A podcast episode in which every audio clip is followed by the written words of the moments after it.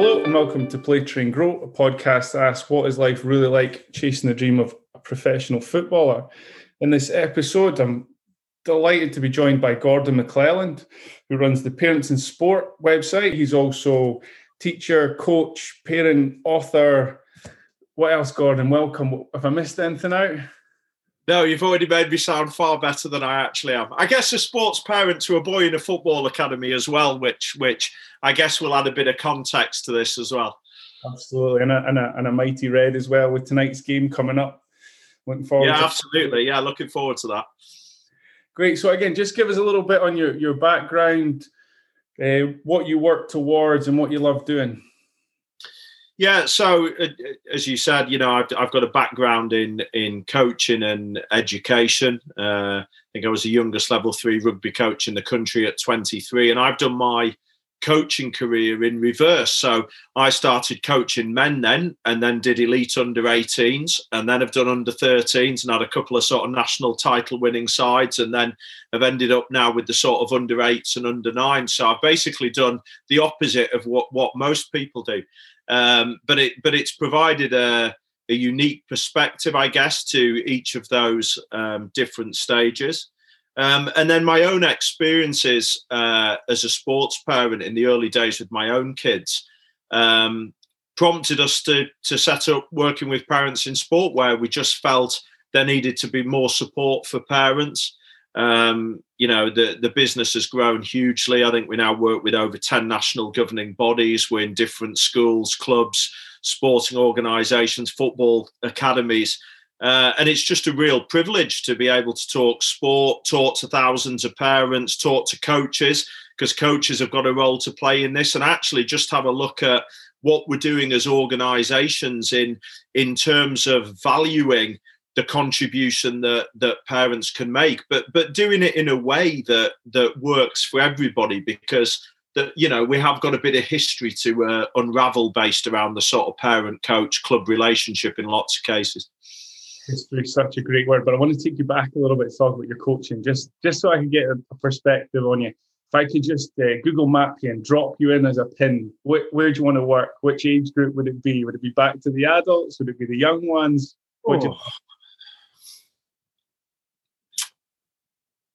God, what a good question. I, I, I don't know. I, I mean, I, I've enjoyed all of it for you know for the different reasons that it presents itself. You know, when I coached men's sport, there, were, there was payment. You obviously had the radio interviews. There was bits around that that I enjoyed but then just the sheer beauty of of watching an eight year old you know grasp something and do it for the first time and that joy. And then i guess everything in between you know pushing boundaries with 12 13 year olds what are they actually capable of? And then trying to set people up to go out into professional sport which i had the the privilege of doing as well. So yeah all, all of it's um, all of it's had a sort of positive impact. And as i say it it certainly helped in in I guess the work that we do, just the different lenses. It is. Experience is great. So, what what are the sort of common areas you're asked to cover? You know, does it are you, are you very general in the areas you work with, or is it becoming sport specific? Yeah, I, th- I think we've got to recognise in this work that that you know that there isn't a one size fits all. That you know that different environments are going to have different parameters. Different sports are going to have different parameters. You know, we know from some of our work that different countries have different parameters.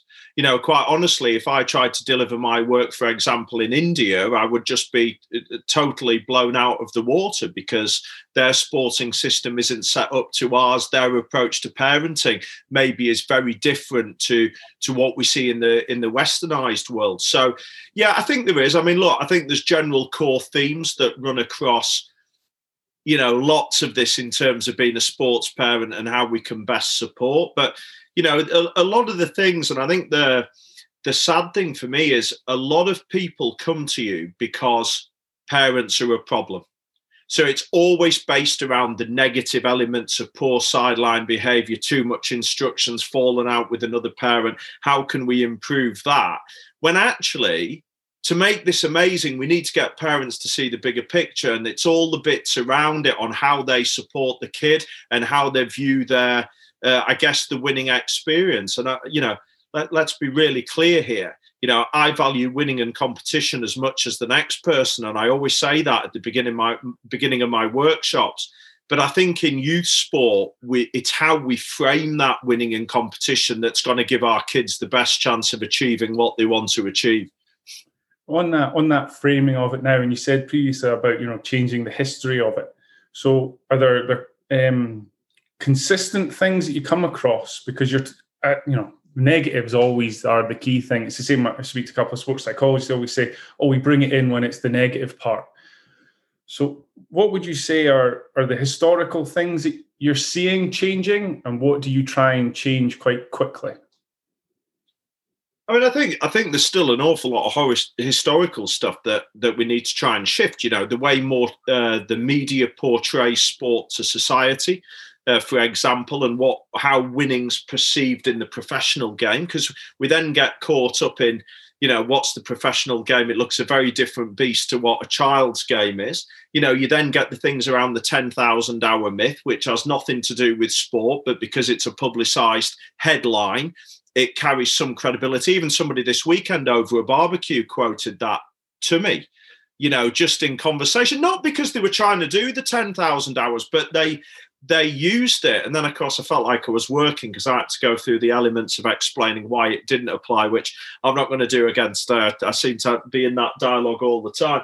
Um, and then, of course, the, you know, the media always find the worst case scenario parent. So, you know, you get the massive brawls in America, or you get that one. Do you remember the other year when the dad came onto the pitch and moved the keeper and then they conceded a goal and everybody, you know, suddenly it's, you know, it's suddenly over millions of, of, of different channels.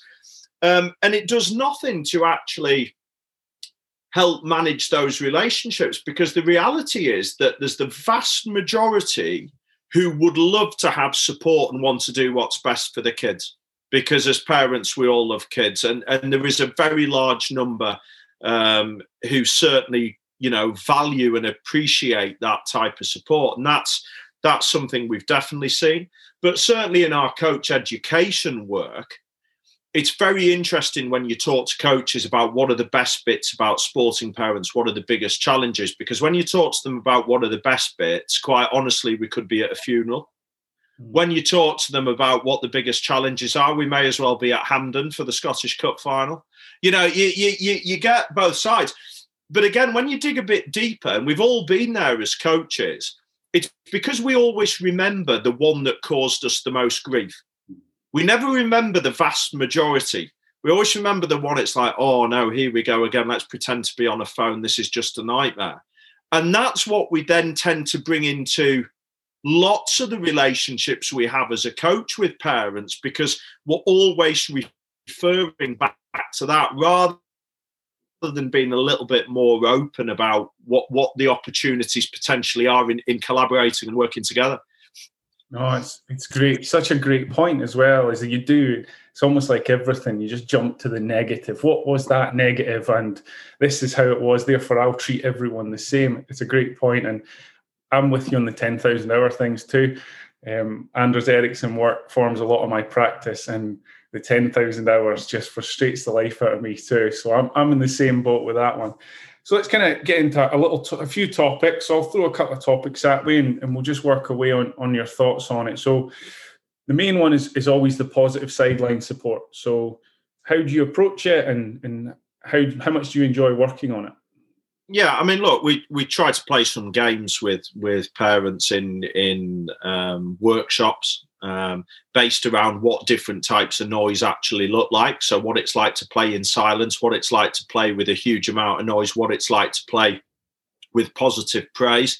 So we we try to look at how that feels for an adult, and then potentially what that might feel like for a, a child.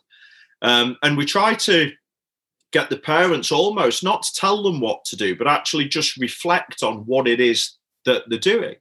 You know, and lots of parents think they're doing a brilliant job by yelling the kid every single instruction, you know, down the line, go square, don't pass it across the edge of your box. Well, have you not watched the top level football at the moment? Everybody's passing it across the edge of the box, but there's a time and a place. But it's all those. All it's it's it's it's those old traits that that tend to keep in but it's only because we want our kids to do well we want to be seen to be good. But actually we know that that doesn't really help them.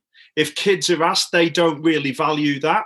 And then there surely can be nothing worse than two adults at the side of a young person's football pitch yelling different instructions to a kid who's got to then process and do with it. And we know that the best players ultimately make their own decisions and take responsibility for what they're doing. So uh, we try to look at, well, come on, guys, if that's what we say we want our kids to be able to do, we've got to provide those environments um, for that. And and the one that I, I think is a really good analogy, a friend of mine, Era Parry, a, high performance parenting uses, where I think it's a really good one when we're talking about the, the opposition is that if we're starting to yell at other kids on other teams, we're, we're basically yelling at our own kid in a different coloured shirt. And I think if we actually have those dialogues away from competition, away from where we feel judged or where we feel from the pressure, I do think lots of people go home and think, yeah, he might have a bit of a point there. And, and you'll never get to perfection with it because human emotion always kicks in and i live and breathe this every day and yet some of my sports parenting is absolutely horrific and i will share that with people because there are certain things that in our past that make up us as people that that we really struggle with. But until we've allowed people that opportunity to reflect think about what the sporting experience offers i think it's going to be really difficult to shift you know certain types of behavior. Yeah really interesting. If we take it then from the sideline into the car. So I think sometimes as adults, we forget how powerful our position is, whether it's coach or parent, how powerful the words we we use, but also comparison. So, what's your thoughts when we transfer from the sideline into the car? Well, it's just a nightmare, an absolute disaster area waiting to happen. And I, have you know, I've got first-hand experience of this. I mean, it, without a doubt, the biggest challenge for me uh, as a parent um, some of the early dialogue I had with my kids were was absolutely awful. Looking back on it now, um, some of it wasn't really in control either. You've got that worked up and hot under the collar. And this is bearing in mind, you know, I live and breathe this and work in, in coaching and know better. Um, and it's not normally about mistakes. It's normally about, for me, things around some of the character skills and what I perceive as, as showing a good work ethic and, and what I like to see as a coach and a parent. So there is that. But the reality is that after a game or training, most parents are uh, a little bit emotional and tired because we all join in with what our kids are doing. The kids are absolutely shattered uh, and probably a bit emotional and want us to go back to being mum and dad. We probably need to have something really positive because they've been on show and yet they need to feel the safety of being back at home or heading towards home. And then we often think that this is a really good time to have a really healthy and positive dialogue. And actually, if they're not handled particularly well, it, it can cause real conflict. Um, and you know, we'll all everybody probably listening to this will have had a bad car journey at some point whether it's through bad school news or bad sport or whatever, where we just can't control what we're saying and we think we've run out of steam and then we find another breath of wind and we keep going. Just those ones that are really difficult. You know, so we, try to say to parents, you know, look, we've got to try and make this as consistent as possible, whether we've had a good performance or a bad performance. You know, we've got to try and uh, get some consistency into the approach that we're taking. And, and in an ideal world, we want the kids to reflect on what's happened for them. So we, we want them to lead conversations. Now, the trouble is with that is that some kids will never say anything. And, you know, some parents would never hear from their kids for months. You know, you know, mine, for example, met Steven Gerrard, who was my hero growing up when he was playing in his uh, football against Liverpool. Gerrard was there a few years ago, and he told me four months later on Christmas Day. Absolutely no no thought of that going on. So that can be really challenging for parents because I think a lot of us actually value car time. You know, whether that be coming from training school, it's a good chance to get our kids without devices and actually have a good catch up with them. So I think if we're going to ask questions, we need to ask questions that allow the kids to reflect. I think we've got to be ha- uh, comfortable with uh, silence if it's gone wrong. I think we've got to understand that it is all right if our kids have had a bad day. It's all right if we have lost a game. Because the danger we have is that in trying to make it better, we do things without realizing that actually hit some of those character traits. So if we always make excuses and always blame somebody else because we think it's making our children feel better at that point in time, then actually we're hitting some resilience traits because we're letting our kids know that there's always a reason for something going wrong. Well, something's going to go wrong in your life anyway. It's not, we can't solve it. So the, the, there's lots to think about around that whole silence piece, allowing children to recover because the reality is that kids play in their sport. They recover far, far quicker from something going wrong than the parents do. You know, 20 minutes later, they'll be more worried about what's on the pizza that night it's only us as adults that stew on it for four days, particularly if it involves somebody else. And I think that just that awareness of uh, of that dialogue and those environments and our body language and how we approach it is is really important. But you've got to find something that works for you, whether that be TikToking or whatever it may be. It, it, this is why I'm saying there's not a golden rule for everybody, because some kids love talking about their match with their parents and have really good dialogue around it. But I think it's the awareness that it could be a danger area. And if you're aware of it, you probably can steer it, you know, as productively as possible.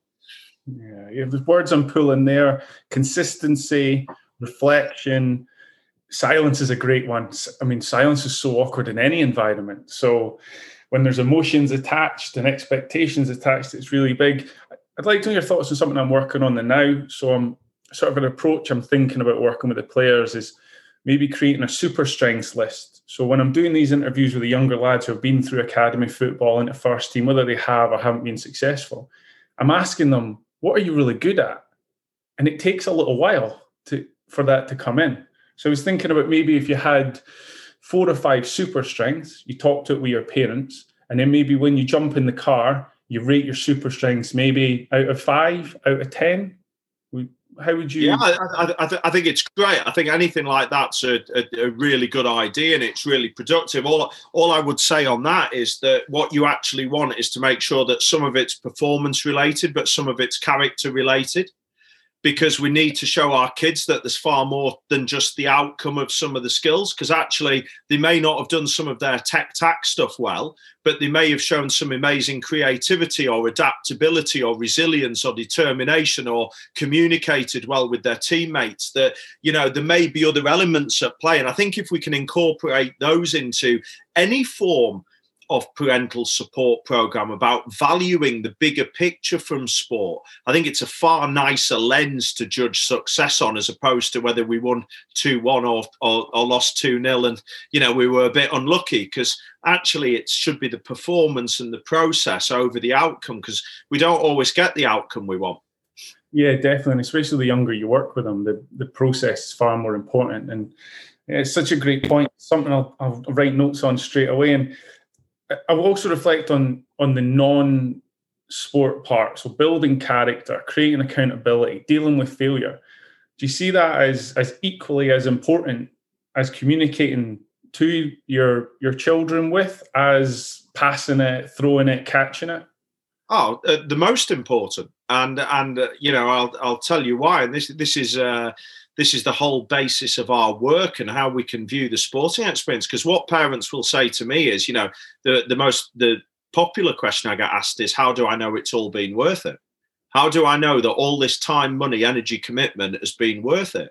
And it took me ages to come up with a really good response that I'm happy with. Uh, I think I'm on about take 155. But the one I've got at the moment is that if we view sport, which still remains today one of the safest vehicles to equip our children with a wide range of character and life skills that will allow them to thrive in whatever environment they end up in, it will have been worth every single ounce of, of time, money, emotion, and passion because it carries a far bigger meaning than just the outcome. You know, and the reality is, you know, and I think of some of the 10 skills that that we focus in on, things like determination, resilience, creativity, adaptability, good communicators uh, good decision makers, you know, self reliant, uh, kids who show humility, and all those traits like that.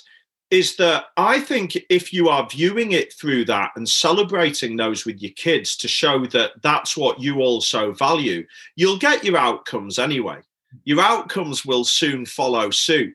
But it, but it, it's got a far bigger impact than just oh well was our success based around did we win did we score were we the best player which can often be the success criteria. Yeah, I like that. And does that help manage expectations as well then? Uh, I don't know if it helps manage expectations, but I think it gives you a way of having more wins and more things that you're able to talk positively with your with your children about and actually show them that there's far more to this experience than just the outcome of Sunday morning. You know, and and you know, don't you know, don't get me wrong here. I, I want to win as much as as anybody, but certainly with a kid in academy football, I've learned that it, you know, the, the results are barely kept. Nobody's that bothered, even though they sort of know what's going on. Mistakes are allowed to happen. Uh, you're allowed to try things, um, and and actually, if you're then viewing it through, well, did you apply yourself well? Did you do those bits well? I just think it's. Um, I think it just eases the pressure on you as a parent as well. I think you just see that there's a bigger picture. Yeah, it's really interesting, and I, I don't know. I, you know, the, the groups you work in, the groups I work in, you're right with the kids. I mean, half the time that by the time they've hit the cars, they've totally forgotten about scores sometimes. You've one or two that will be really frustrated, but you're right in saying that half the time by you get to the cars, you can see parents maybe arms folded or absolutely delighted. Kids have moved on. It's gone, past. Yeah.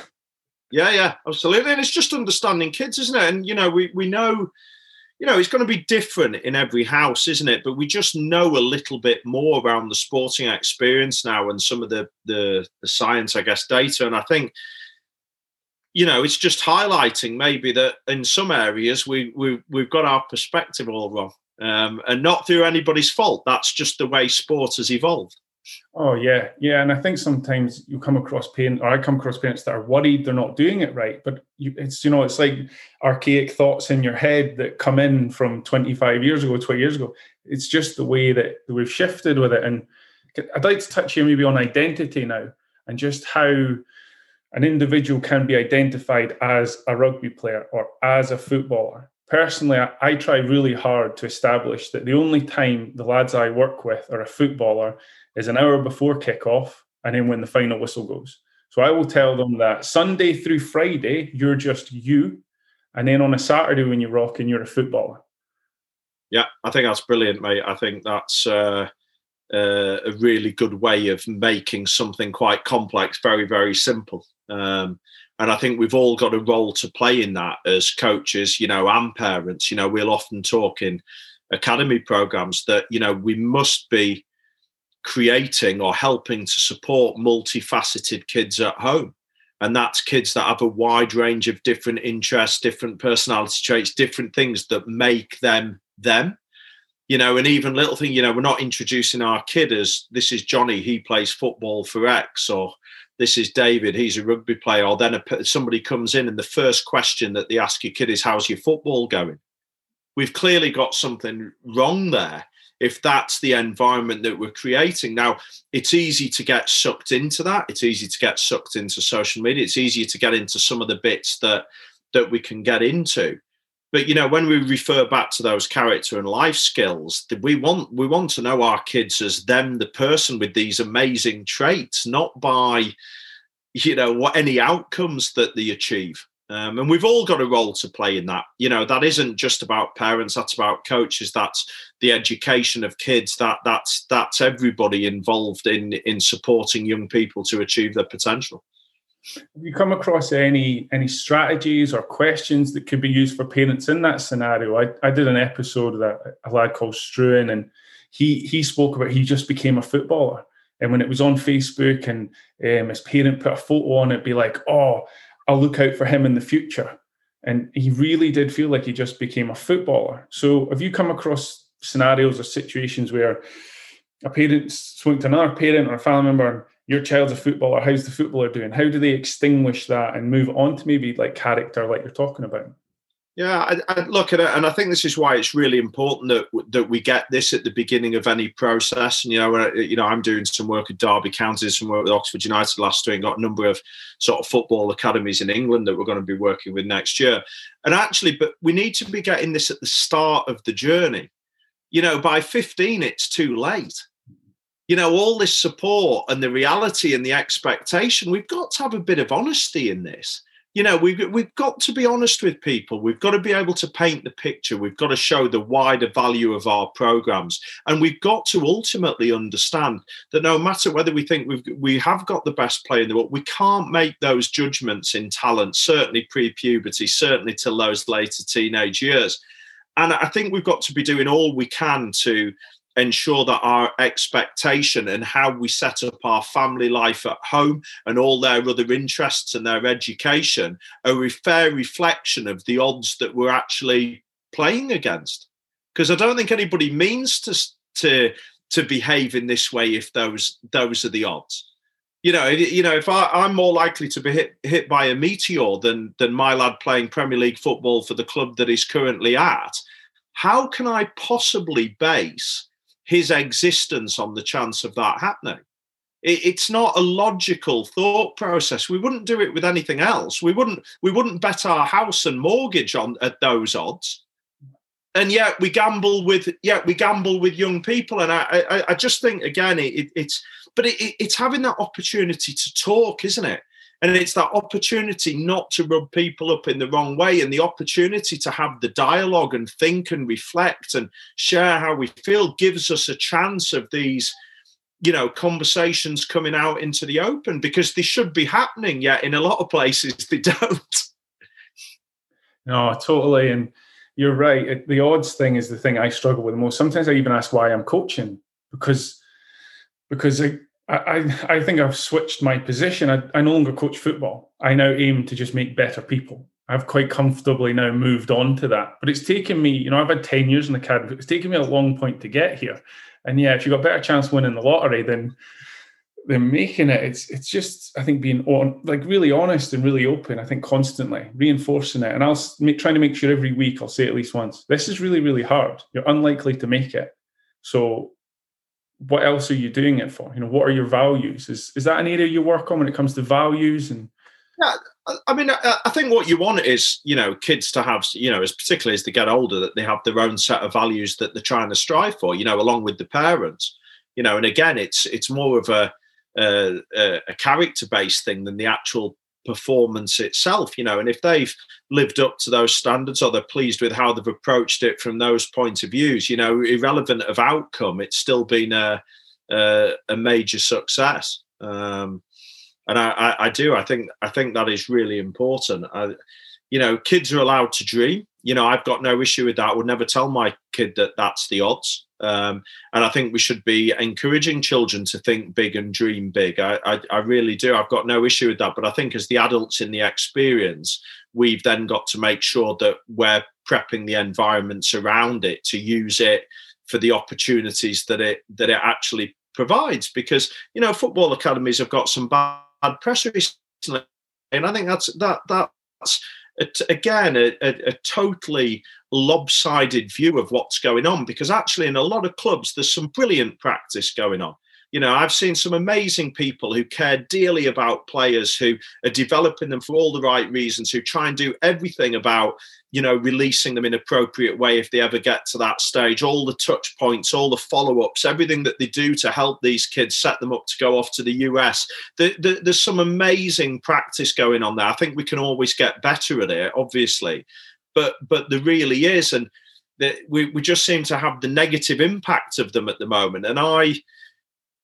I, I, I think there's an awful lot of good in them as well. Not necessarily because they're picked at such a young age. But I think a lot of the opportunities, the good coaching, the good facilities, everything that it provides compared to what the alternatives may be, I think are a positive. And I, I don't think we should ever lose sight of that. I think we've probably got to provide a bit better support around it if you're part of that that process and that journey. Yeah, and I'm just I'm also going to add to this here that I was speaking to, to a parent of a player that I used to coach, and I think at 17 or 18 they moved clubs, And the parent talked about how difficult it was walking into the environment. You know, walking in an environment where where kids have been there for a really long time and now being the new face, the new competition, the child or the parents are going to be taking that jersey off, that can have a, a real impact as well.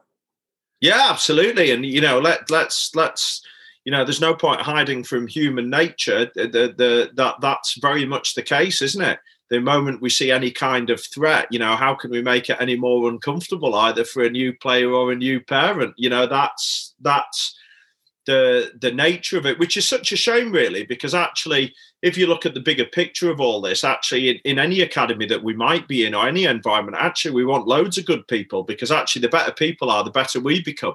If uh, you, you, you know, and our kids become, if you're able to embrace competition in that way, which which is easier said than done. Very, very much easier said than done. That's for sure. Um, so I'm just looking at this question here, and I'm not too sure kind of how to how to phrase it, but it, it's a bit from earlier. We were talking about um, making decisions under pressure, and you've got the old seven plus or minus two. So we can roughly hold seven bits of information in our heads, plus or minus two at any point of the day. Then when you transition it into pressure scenarios, that becomes three plus or minus two. And I'm trying to link this to to kind of parents walking into new environments or trying to help their kids walk into new environments or into match days how do you help or, or how would you suggest you help with coping with with pressure? Because we've spoken there about going into a new environment. What about the day-to-day pressures? Yeah i mean again, it, it, it's all perspective, isn't it? Because you know, I look at look at my individual journey, and I don't feel under any pressure whatsoever. But that's because I'm very laid back about the whole thing, which, as you say, is easier said than done. I'm not I'm not banking on it being the the only outcome from this. So actually, whatever happen.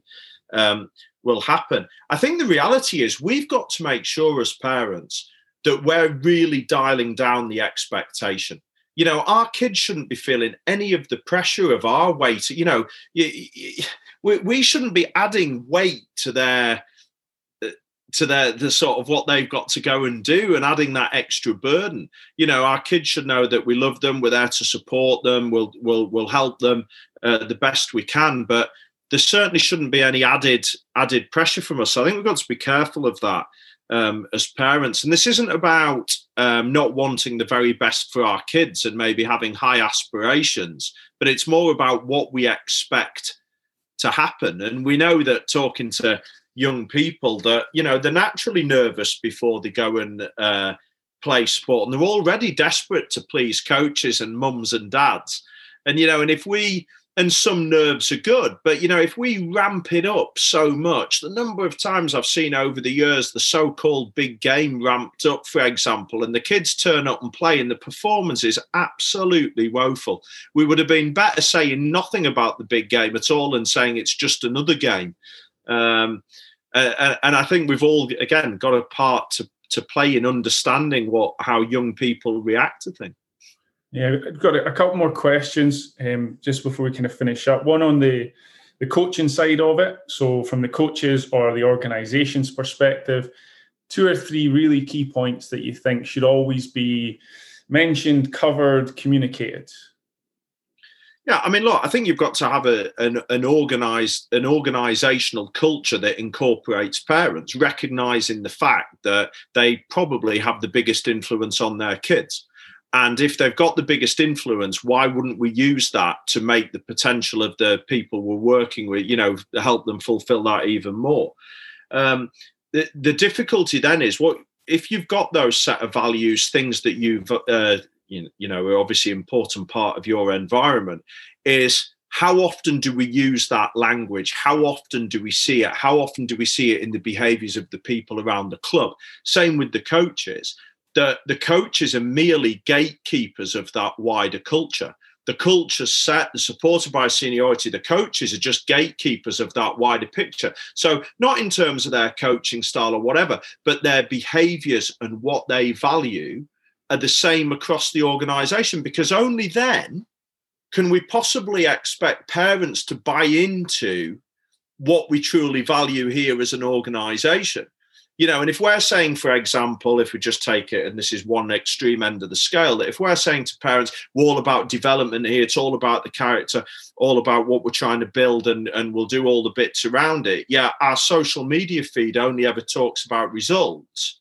Then we're immediately giving conflicting messages to what's happening. I also think that coaches, and coaches don't dislike me for this because luckily I'm able to bail myself out with my own experience coaches are allowed to shout things onto a field. Coaches are allowed to give appropriate feedback at the appropriate time. Coaches are allowed to engage with the players. That is part of coaching. This isn't advocating um, complete silence from coaches on the side. But I think what we do have to be careful of is if we've said to parents, for example, we don't want instructions yelling, I don't think we can then stand 10 meters in front of them and then yet basically joystick players around the field, for example.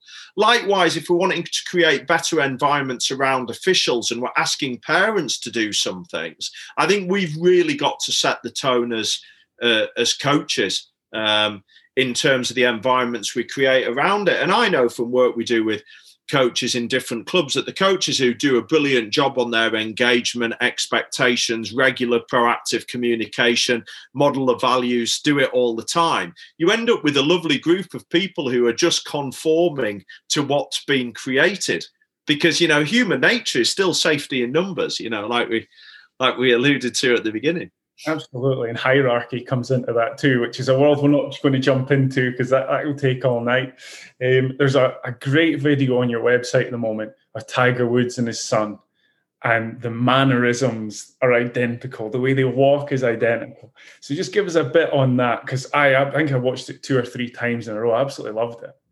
Yeah, it's brilliant. I mean, we use it in our workshops to sort of highlight the point of the importance of role modeling. But I think we've got to be so aware of everything we say and everything we do around our kids, which lots of us are. You know, we tr- we try to mo- model the best we can, but it's sometimes even little things that we that we maybe say. You know, it, it hit home to me the other week, and I was having an opinion on the the Tyson Fury Anthony Joshua uh, uh, fight, and it's a very uninformed opinion mine. You know, I don't often get into the world of boxing, but I sat there and say, yeah, I can't see Fury losing. Proper street fighter for me. Been through too much. There's no way he can, he can lose that.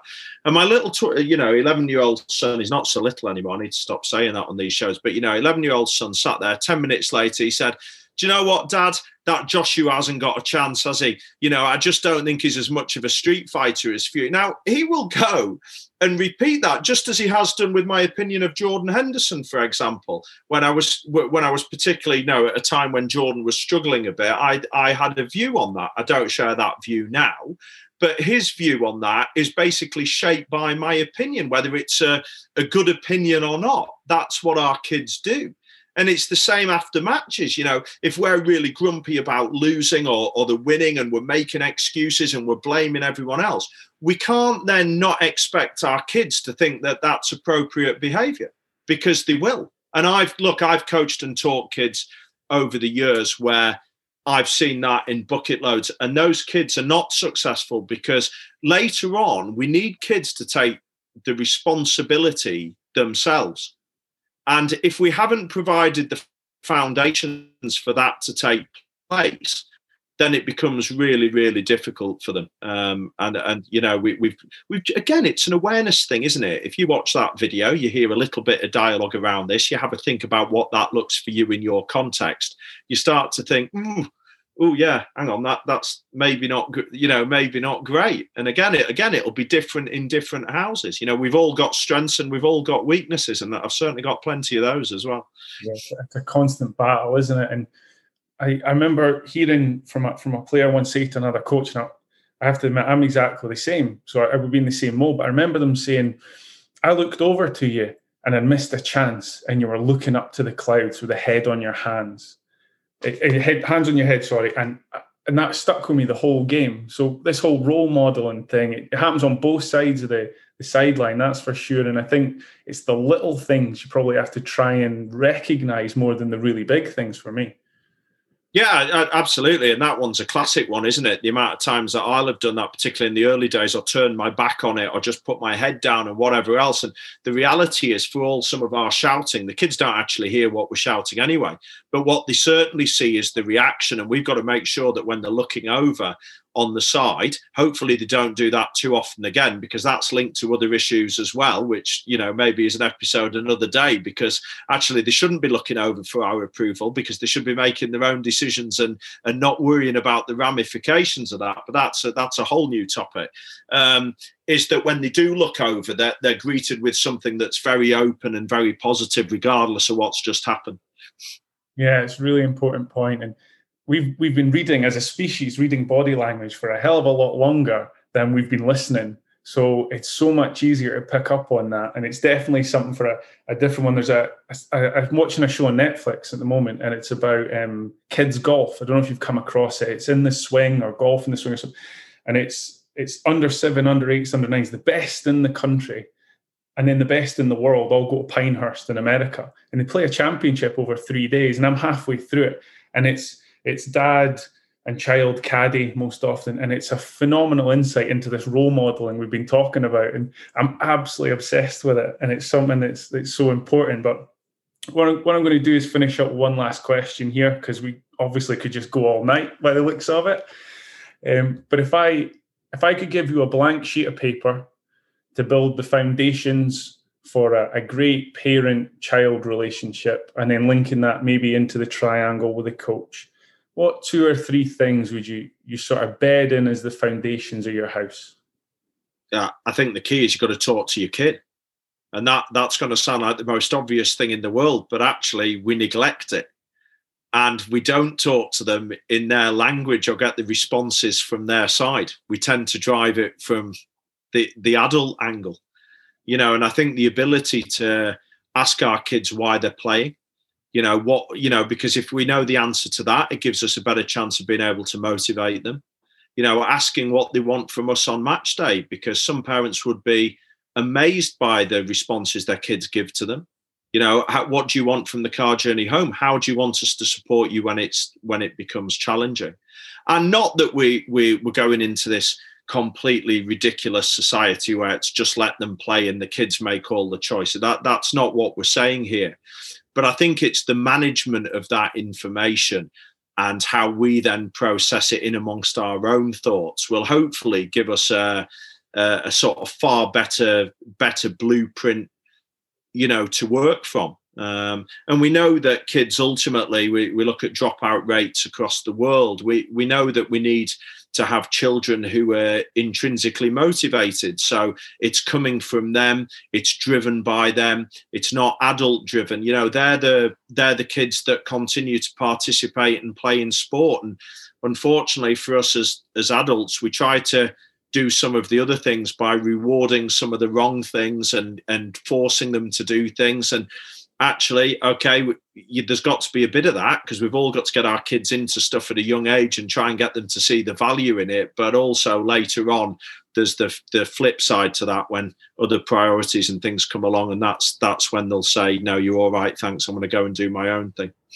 No, I love that thank you so much for coming on. I want to give you a little bit of time to, I don't know if you want to talk about your books. I seen there was a wee booklet on the website just popped up today. So, and when I was on it, so just give you a little bit of time to kind of explain all the work you do. Yeah, so it'd be great to see anybody on the website www.parentsinsport.co.uk. Uh, we've got a massive members area full of content, uh, both for parents of grassroots kids, parents in performance environments, uh, for coaches uh, on building positive relationships with the parents for parent coaches because uh, that's an interesting dynamic when you take on the role of coaching your kid um, and obviously you've got to be mum or dad at home as well. And there's there's books to accompany uh, a lot of those topics. And and obviously we deliver lots of live and virtual workshops in in a number of organizations. So it'd just be great to see people on there. And obviously on twitter uh, at WWPIS, same on Facebook.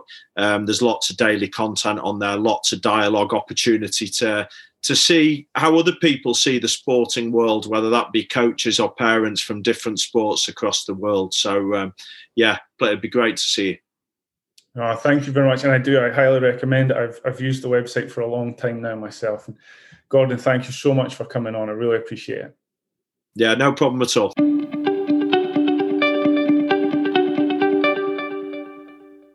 That's it for another episode. Thank you very much for listening. I hope you enjoyed that. Again, you can get me on Twitter at PlayTrainGrow. A tweet, retweet, and a like would be awesome. If you'd like to get in touch with myself, it's playtraingrow at gmail.com. Thank you and goodbye.